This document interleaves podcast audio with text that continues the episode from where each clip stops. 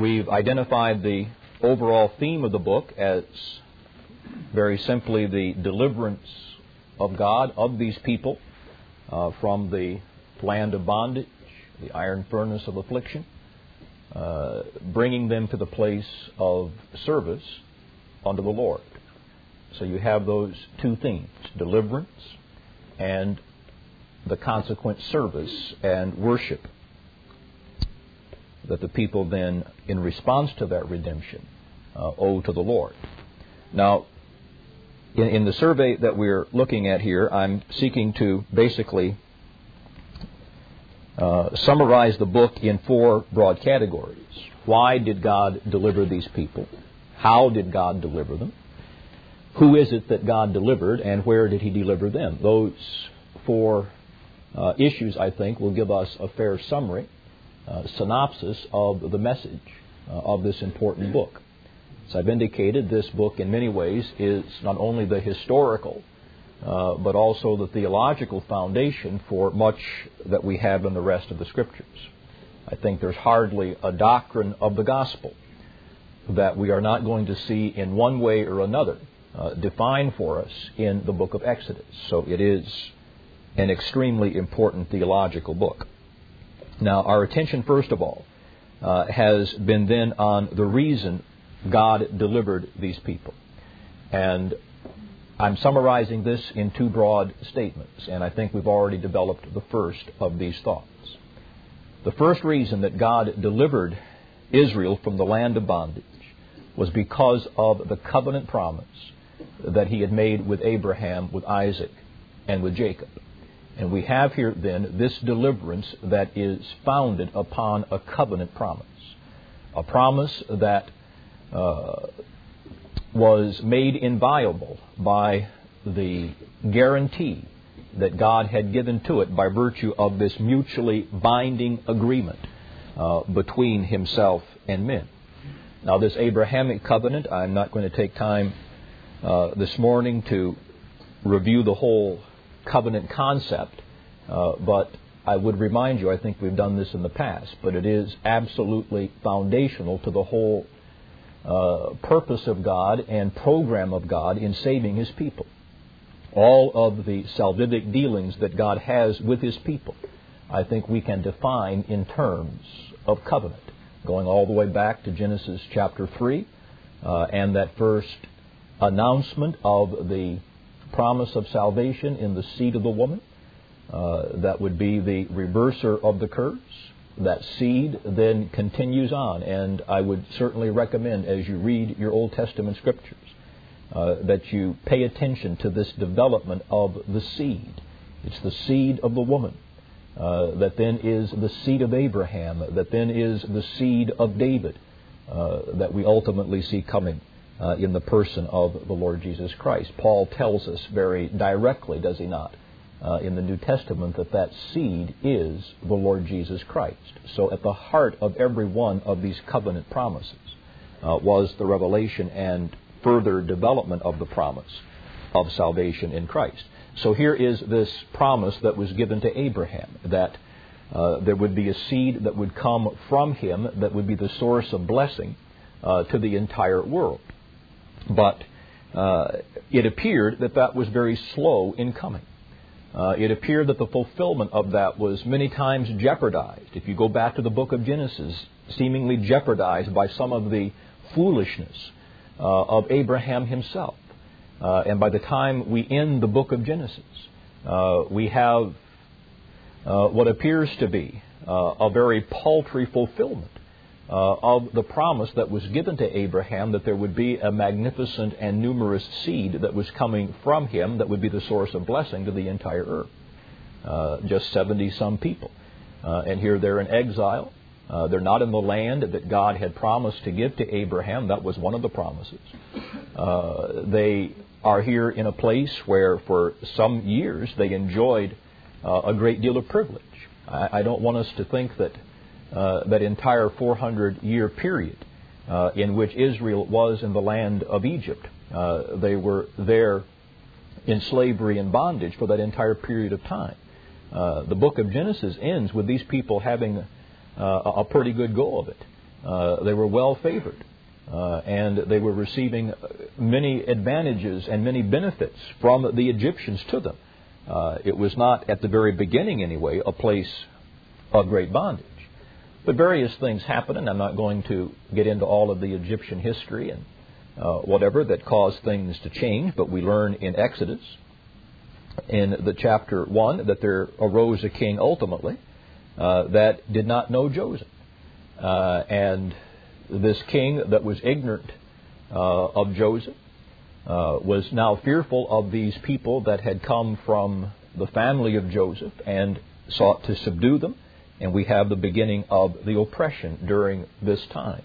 Uh, but not the entire 400 years. Remember that God told Abraham that they, his people, would be in this place of Egypt for some 400 years. Uh, and indeed they were. Uh, but not all of it. Uh, not all of it was in the place of great bondage. But for some 200 or so years, indeed it was. Uh, and that bondage and that affliction and that uh, servitude increased. Uh, and God now remembered the covenant uh, that he had made with Abraham, and it was now time uh, to establish this as the promised nation. But the second reason, and I say we have, uh, I think, developed that thought already, uh, this is just to get us a running start, myself a running start as to where we are here. Uh, but the second reason that God delivered these people was because of the concern that He had for the people themselves. we go back to uh, chapter 2, we looked at those closing uh, verses, I think, which brings these two uh, ideas together for us. The closing verses of chapter 2, and it came to pass in the process of time that the king of Egypt died. And the children of Israel sighed by reason of the bondage, and they cried, and their cry came up uh, unto God by reason of the bondage. And God heard their groaning, and God remembered his covenant with Abraham, with Isaac, and with Jacob. And God looked upon the children of Israel, and God had respect unto them. He remembered the covenant, but also he had here a concern, a compassion that caused him to act in behalf of these people that were now held in this place of bondage. God heard the cries of distress. Uh, he heard their agony, and we could multiply uh, references here whereby God uh, so is uh, conscious, as it were, uh, of the afflictions and the difficulties and the agonies that these people were experiencing.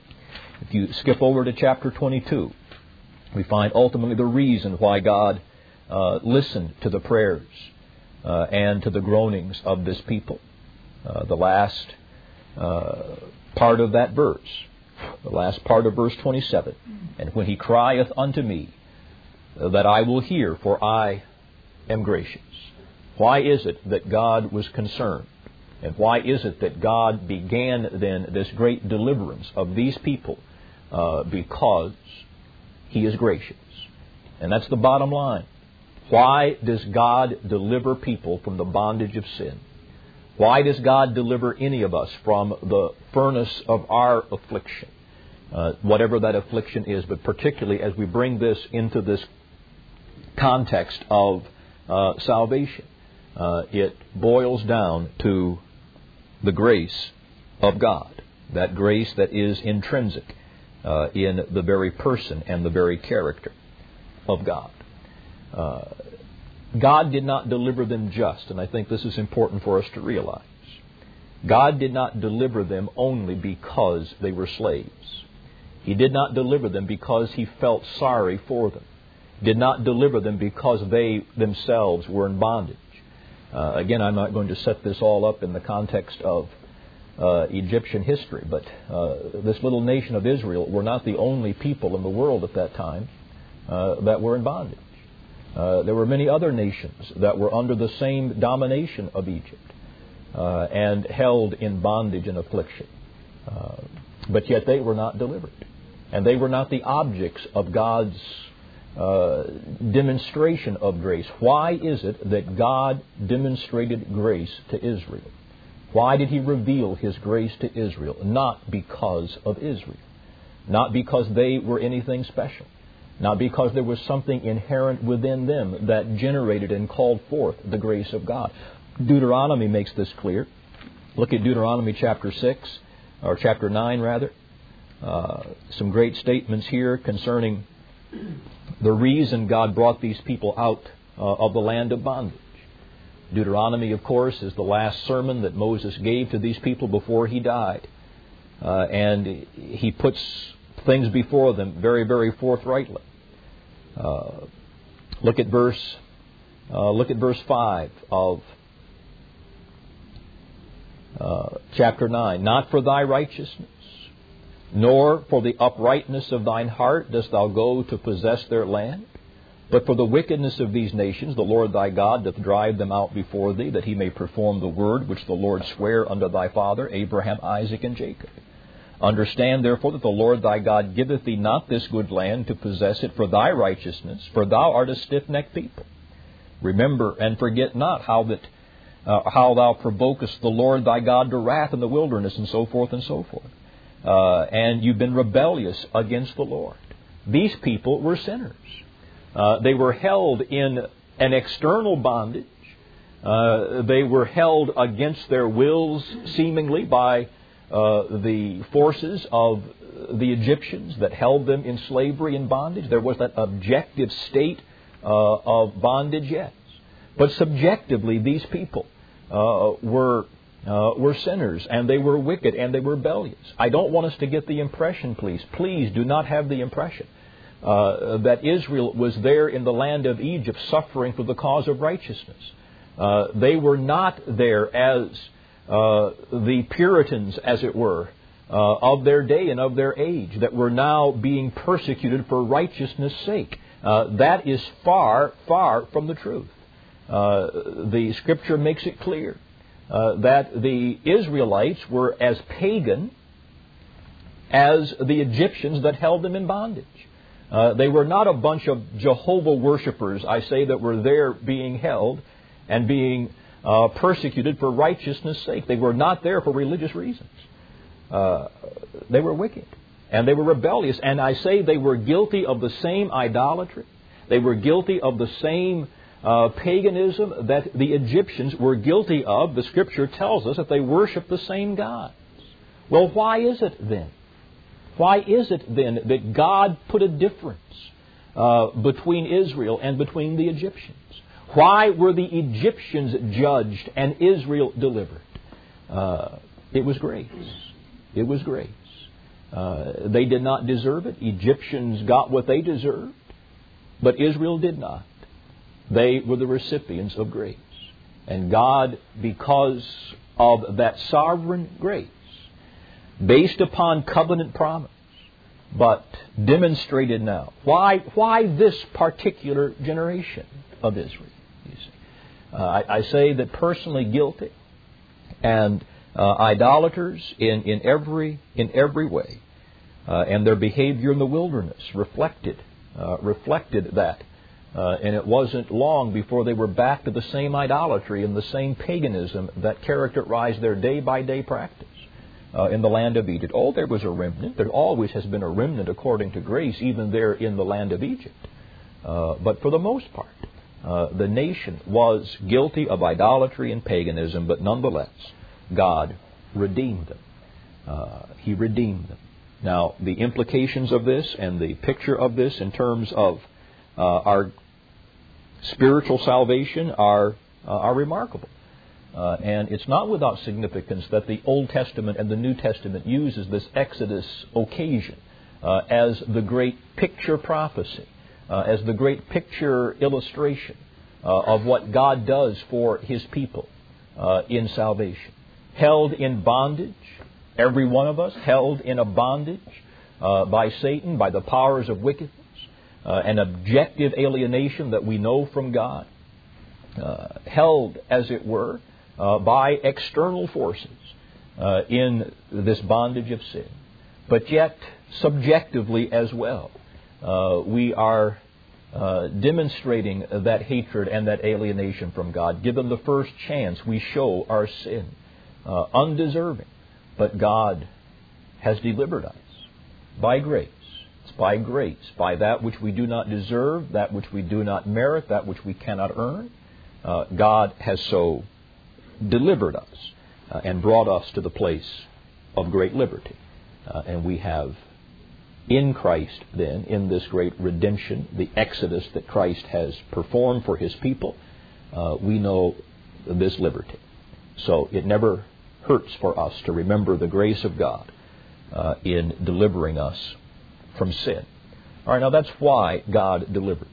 As you go through this entire book, you keep that in mind. Here is this inviolable covenant promise that unconditionally has its focus in the person of the coming Christ and the redeeming of Israel as a nation. All right, we have to understand this. Uh, this Exodus, and, and, let me make, you know, I think this is obvious, but let me make the statement. Uh, you, you understand that God bringing these people out physically from the land of Egypt was not uh, to be equated with their spiritual salvation. Not every Israelite that marched through the Red Sea was converted uh, in a spiritual sense. Now, many of them were, uh, and many of them were not. Uh, but what God was doing for the nation became a picture of what He does spiritually to every individual soul. We want to keep that in mind. But there is a sense, and I want us to understand this. There is a sense in which the deliverance of national Israel was an integral part of God's fulfilling that ultimate promise concerning Christ. Christ came through the nation of Israel. He had to uh, by virtue of the covenant manifestation and the covenant promise. There had to be an Israel. Uh, there had to be an Israel nationally if there was to be a Christ. Uh, as far as the development of this promise is concerned. Here's the seed of the woman, here's the seed of Abraham, in Isaac, and then in Jacob uh, is this seed going to come. Well, there had then to be a nation. Uh, Paul makes this clear in Romans chapter 9 uh, that of uh, Israel, uh, are all of the promises and the covenants and the law and the blessing, but of whom concerning the flesh Christ came, who is over all, God blessed forever. Uh, there had to be there had to be an Israel uh, if there was to be uh, the coming here of the Redeemer. So all of this, even the deliverance of this nation as an entity, uh, became part of God's overall fulfillment uh, of that covenant sending our Redeemer uh, in the person of his Son. All right, now the second issue that I want us to address is the means. How is it then uh, that God delivered these people? How is it that God delivered these people? And He did it in a way, He did it in a way to make it unmistakably clear that the deliverance from bondage uh, was totally His work. He did it in such a way, I say, to make it absolutely clear that the deliverance from this bondage was absolutely his work. There was no cooperation. Uh, there was no uh, there was no helping him in making this deliverance. On the contrary, uh, all of this was the work of God, and that has great theological and spiritual implications. Then, as we see the great antitype of this, the great uh, the great picture prophecy of this that uh, demonstrates that what we say is a monergistic salvation. All right, this is I'll give you this term, right? You're big people.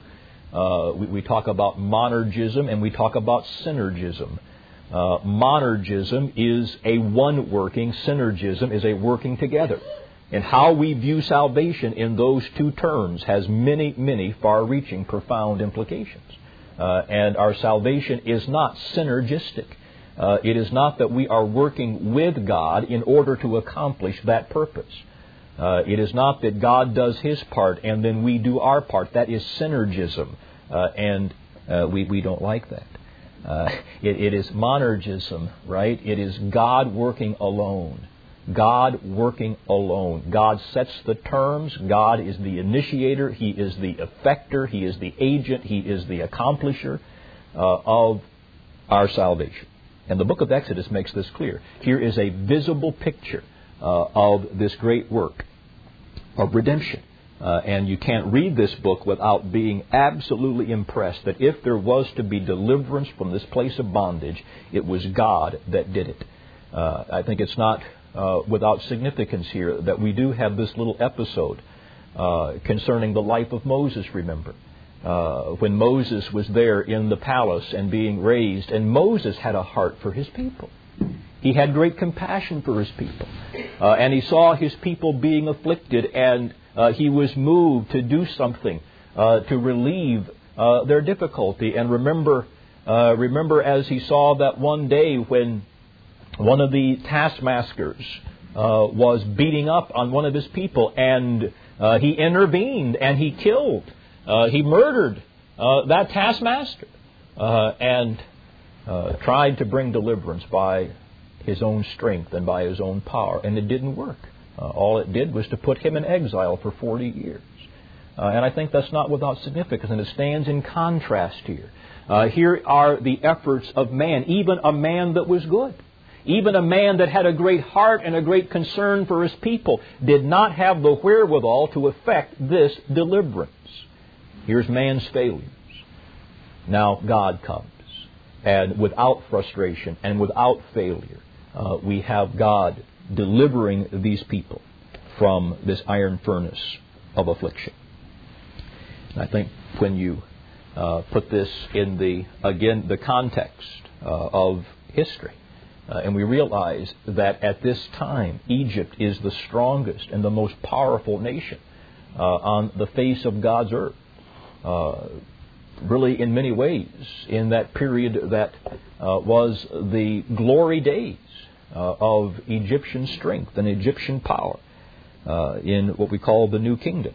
Uh, Linda Abrams is here, so I, I, don't want to get too technical because she'll disagree with me on what I'm going to say here because you're still following the old school here. You still want Amenhotep II? You don't want to give that up, do you? You don't want to give that up. Uh, I, I've given that up. Well, I know, but you see, I, am willing to admit that, you know, ed- education progresses here. Uh, you say. Don't don't be stagnant. Don't be afraid to say what? No, no, no, no, no, no, no, no. We'll, we'll talk. We'll talk later. We'll talk later. Uh, there, there was the, the, key thing, and we I, I, think we talked about this the other day, right? When I set this up, uh, given the biblical evidence, we must maintain a 15th century date for the Exodus. All right, given the biblical data, uh, I must date the Exodus to the middle of the 15th century. Uh, and precisely, if we take the chronology of 1 Kings, uh, we want to put the Exodus at 1446. Uh, 1445, 1446, that's okay. Uh, that I must be dogmatic on. I must maintain a 15th century date for the Exodus, given the biblical evidence. Now, as we seek to plug that in to the uh, Egyptian history, uh, then, then we uh, try to relate things and identify who that Pharaoh is. I think it's not without significance. This, is always, we talk about this, that the Pharaoh here is not named. All right? Pharaoh is not named. Uh, at, at the time when Egyptian power is at its height, and if you know anything about Egyptian history and Egyptian record keeping, these people loved their names to be uh, recorded, right? The walls at Karnak and whatever else. You have you have name after name. They loved to see their name in print uh, or in stone or whatever. Uh, and, and they, they, were great kings, right? And here is the here is the preservation of their uh, of their uh, of their historical accomplishments. But we have the divine history given to us here. Uh, we have the history uh, by the only omniscient historian that has ever ever existed. Uh, and when it comes to recording these great kings of the new empire, uh, it's just Pharaoh. It's just Pharaoh. We're, they're not named. Uh, but later on, this is interesting to me, later on in biblical history, uh, when we come to the period of Egyptian decline, where Egyptian power was eh, you know, even the Assyrian, they're nothing but a broken reed. They have no strength. They, now all of a sudden we have pharaohs being named, right? Here's here's Shishak and here's Necho. Well, that's interesting, but they were no big deal in the world. I, think this is God's. I think there's a bit of irony there in God's God's sarcasm. Uh, I, I think it is. I think it's a bit of divine sarcasm uh, that the very thing that these uh, that these ancient kings lived for, uh, God God ignores. All right, and, and so we're not told. But but having said that, we do have various records from Egypt, and we can relate these things together for years. Uh, given a particular Egyptian chronology, we argued as conservatives uh, that the Pharaoh of the Exodus was a fellow by the name of Amenhotep II. Uh, Amenhotep II uh, has become famous only because we as conservatives have made him the Pharaoh of the Exodus. All right, that's that's why he is famous. Uh, in Egyptian history, no big deal for the most part. Uh, after him, we have Ramesses coming a little bit later. We have Ramesses II, which is obviously a famous king. And before him, we have others. Uh, but there has been a revision of Egyptian chronology that Mrs. Abrams is not willing to accept. Uh, but I, I, think it's I think it's there probably, uh, which which maintains that the same date for the Exodus, but by altering this, this puts the Pharaoh of the Exodus at, as Thutmose three. All right? Don't roll your eyes at me, woman, you say. Don't roll your eyes at me. Uh, in, instead of Amenhotep II, Thutmose III. Now, I, I, think that's remarkable in many ways, and, and I, I, tend to argue this now, although I argue as a conservative for Amenhotep II, and that's when Mrs. Abrams got my stuff. Uh, but but I, I think I'm, I'm willing to change now.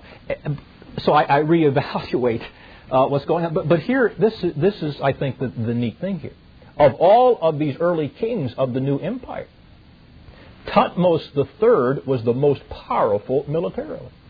Uh, he had the greatest military operation.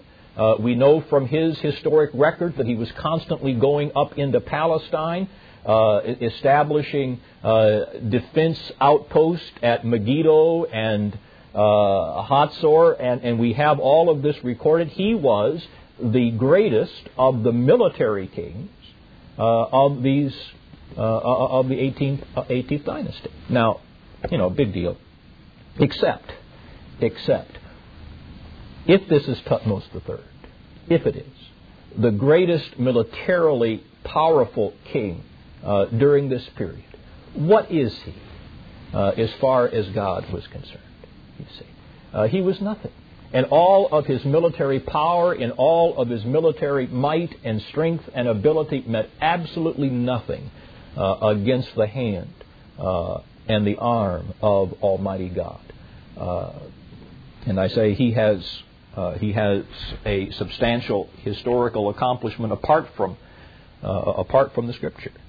Uh, I don't know. I'm not going to be dogmatic here, but whoever it is, whoever it is, and it doesn't ever cross my mind that I could be wrong here, but that's. Uh, but I'll not be dogmatic. Uh, what what does this display? You see, what does this display against uh, the strongest? What are the nations as far as God is concerned? Isaiah says they're but a drop in a bucket. You see, but a drop in a bucket. Uh, and it's good for us to plug this in today. All right, it's good for us to plug this in today. Uh, we, we, we get so myopic at times and uh, we, we look at our day and, and we see the difficulties and we see the troubles and we see all of, and it's there. But my question to you, what is all of this before God? What is all of this before God? God, uh, in the face of Thutmose III, did not, uh, did not wonder how in the world he was going to control uh, this mighty king. He was nothing he was nothing. And God used the nothingness of this great king to accomplish his purpose. Now, it was tough going. Uh, and, and, and, I dare say that the Israelites that were there going through all of this didn't quite, uh, couldn't quite see how all of this was working. This is remarkable. I may develop this theme. I think I've done it before uh, in, in, a series of something or another. But, but did you ever notice uh, and I, I, think this is remarkable and not without significance, and it demonstrates how myopic we get and get so concerned about uh, the only part of what we see that we lose sight of the overall picture and we lose sight of the overall uh, plan and program of God. As soon as Moses came, all right, as soon as Moses came, uh, and announced that God was going to deliver these people, that God had heard their cries and heard their uh, their, their distress, and God was going to deliver these people from this iron furnace of affliction. As soon as they got that word, you can see this uh, right in, in chapter 5. Uh, is it chapter 5? No, no, no. Verse chapter 4. Oh, it's the last verse of chapter 4. Right? That's why I thought chapter 5, because I see chapter 5 right there. Uh, and the people believed. Last verse. And the people believed. And when they heard that the Lord had visited the children of Israel and that he had looked upon their affliction, then they bowed their heads and worshiped. What a word of comfort this was. Here is this promise of deliverance. The people believe, they rejoice, they worship the God. And the first thing that happens, now then, chapter 5, the first thing that happens when they receive this word of deliverance is what? Hey, you want to? You, you got all this time on your hand. We're going to we're to we're, we're to take away uh, giving you the straw, and you go get your own straw. And I want you to make the same amount of bricks. So the very first thing that happened after the Lord promised here and revealed Himself as the deliverer, the very first thing that happened is the bondage got worse. See? This is the first thing that happened. Uh, the bondage got worse. And they were in greater labor and greater toil and greater difficulties after this word of promise. And they now became discouraged. This is not what I, this is not what I thought it was going to be. This was not what I thought it was going to be. And so, therefore, they began to rebel and they got upset with Moses. They got upset with God, even before they get out. Now, how true to life that is, isn't it? How true to life that is. Uh, we take the promise of God, we believe the promise of God, uh, and, and, we get our hearts fixed on that, and then all of a sudden, uh, instead of our circumstance getting better, it gets worse, and this is not what I thought it was going to be. You see? This is not what I thought it was going to be. Uh, because I say we are so myopic and we just we just determine uh, so often the power of God and the goodness of God and the grace of God as it relates just to this little area in which I stand. No, we have to we have to keep in mind the big picture. We keep in mind the big picture and all of this, even even the increased difficulties. Even the increased bondage that Israel was experiencing, having received the word of promise uh, was part of God's program.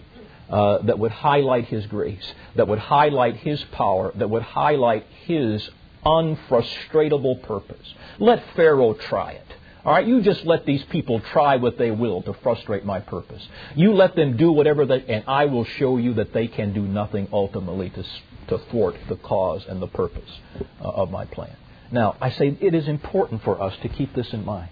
Uh, in the day in which we live, we we, we see uh, we see the wickedness and we see the uh, the absolute injustice and we see all of this stuff and it appears. And even us even us even even we even we uh, who who confess a belief in the sovereignty of God who confess this assurance that God works all things we, we start to get uh, and this, this, is not what I thought it was going to be uh, it's not what I thought it was going to be. And we begin to doubt and we begin to worry and we get anxious and we get, you see, distrust. What nation is there? What power, what power is there on the face of the earth historically? And this, is, this is why I think it's important uh, to, to, to know a little bit about the ancient Near Eastern history in which the Old Testament is occurring. What, what nation then uh, could ever stand against God? Uh, and we have example after example of this people, of that people, that on earth were powerful, on earth were, uh, were terrible people, but they were the dupes, and they were the agents of the providence of God. There's the Babylonians, the agents of the providence of God. There were the Assyrians, the agents of the providence of God. There were the Egyptians, the agents of the providence of God. Did they know it? Of course not. But that's not the point. God was controlling and God was, God, God was manipulating. God manipulated. You like that word? This is a good word. Theologically, God was manipulating all of the affairs of ancient history for the fulfillment of His purpose. Now, why do we think that He doesn't do that anymore? You see. Uh, what, what gives us the right to assume that now God is not still manipulating and controlling and directing all the affairs of this world for His purpose uh, and for His glory? I submit to you that God hasn't changed. uh, that he is still upon that royal throne. And he still rules and he still governs. And there is nothing happening.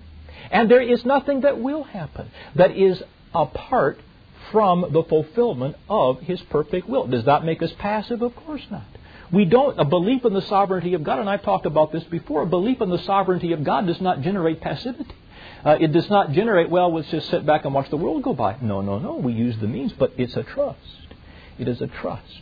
Uh, and the book of Exodus here is, is, so remarkable to me in demonstrating that here are the most powerful forces on God's earth that were doing that were doing everything they could do to thwart the purpose of God, and they were nothing.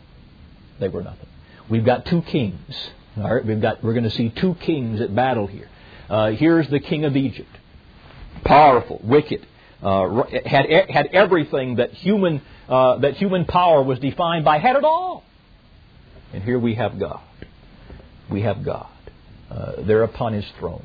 And Pharaoh, uh, be it Thutmose III or Amenhotep II or whoever you want it to be, uh, was absolutely nothing, was absolutely nothing uh, in the face of Almighty God. So, how did God deliver? Two things that I'll focus on here, then having made that general remark. Uh, two things that we're going to see. How did God deliver? Number one, God delivered by power. He delivered them by His power. And number two, He delivered by blood. All right, these are the two great themes as to how God delivered the people from Egypt. First of all, by His power, and secondly, by the blood. Now, explicit statements. Let me just show you some explicit statements uh, here that highlight something uh, of the power uh, of God. Look at chapter. Uh, look at chapter three uh, verse 19. And, and this is good too. All right, this is good too. That God, when, when God calls Moses, this is in the chapter here that uh, we have the call of Moses. And God tells Moses up front exactly what's going to happen. All right? Exactly what's going to happen. God tells Moses up front. I'm going to use you, he says, to deliver these people from the land of bondage. It's going to happen. And I'm going to give you some signs here that it's going to happen. And we'll maybe look at some of those signs that God gave.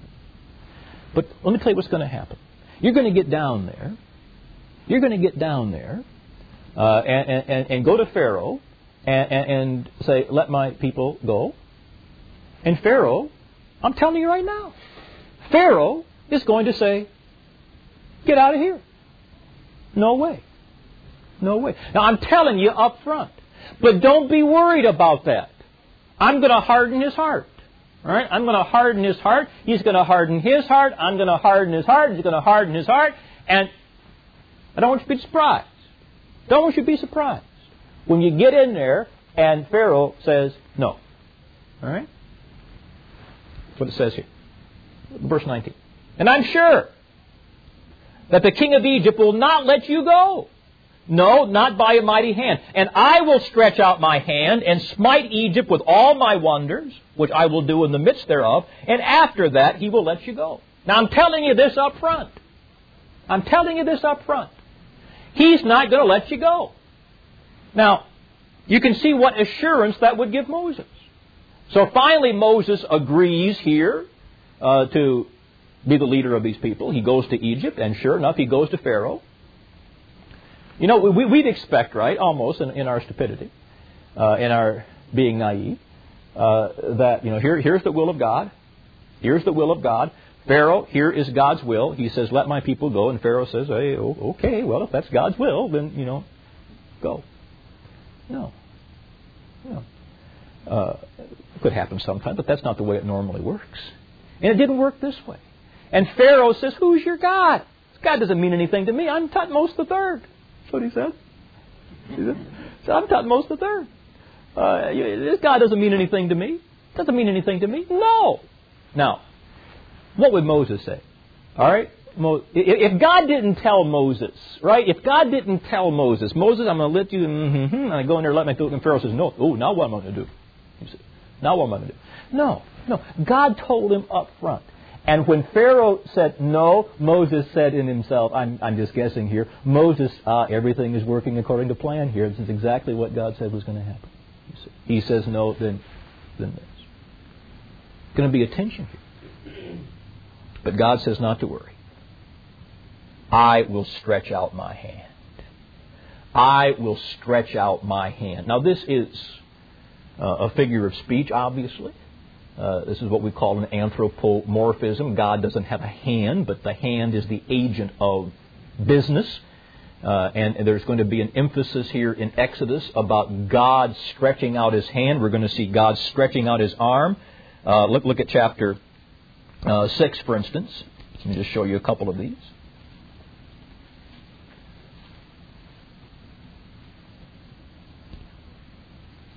Uh, chapter 6, verse 1 Then the Lord said unto Moses, Now shalt thou see what I will do to Pharaoh.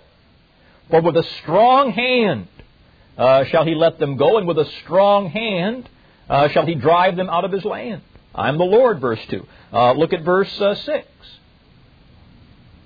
Uh, I am the Lord, and I will bring you out from under the burdens of the Egyptians. I will rid you of their bondage. I will redeem you with a stretched out arm and with great judgment. As you read through Exodus, look at the number of times God says, I'm going to stretch out my hand or stretch out my arm. Now, the hand, I say, is that vehicle of activity. It's the agent of business. Uh, the arm, uh, the arm is the agent of power, right? It is that which speaks of power, right? You, you look at your arm there. Isn't that an image of power right there? Uh, didn't have me in mind when I used that imagery. Uh, but but you understand, the arm is the agent here of strength and is the agent of power and ability. And so the Lord says, I will stretch out my arm. These are anthropomorphisms, uh, human terms, body parts uh, that are applied to God to give us some understanding of what God is doing. Now, God is a spirit, right? Our confession tells us that God is a spirit. And as a pure spirit, He does not have body parts. Uh, but yet we read of His hands, we read of His arms, His eyes, His head, whatever. Uh, and it, it's a similarity of function. So, with the power of God, uh, symbols of strength. Pharaoh was strong. Pharaoh was strong. Uh, but the arm of Pharaoh was nothing, uh, was nothing against the arm of God. Uh, he was able. God was able to effect uh, this deliverance. So there's the power of God. I'll, I'll look next week. Our time is gone now, but we'll look next week at some of the uh, the miracles, the supernatural things that God did uh, in demonstrating that power uh, in delivering these people uh, from the land of bondage. Okay, good little book here. Let's uh, close in prayer. Our gracious Heavenly Father, we rejoice in every remembrance that you give us in your word of your grace and of your power to save your people. We're thankful, Lord, that we can testify here today that we are the recipients of that grace, that we are the beneficiaries of that mighty hand and strong arm uh, that you have stretched out to save us. We ask, Lord, that you would give us increased confidence. May we uh, rest in the sureness of your strength and of your power and of your might uh, over all the forces of this world. Uh, Lord, uh, we pray that you would bring us to the uh, confident security uh, in our hearts as we fix our minds upon the Lord. There is peace, there is peace to those that have their minds, their hearts fixed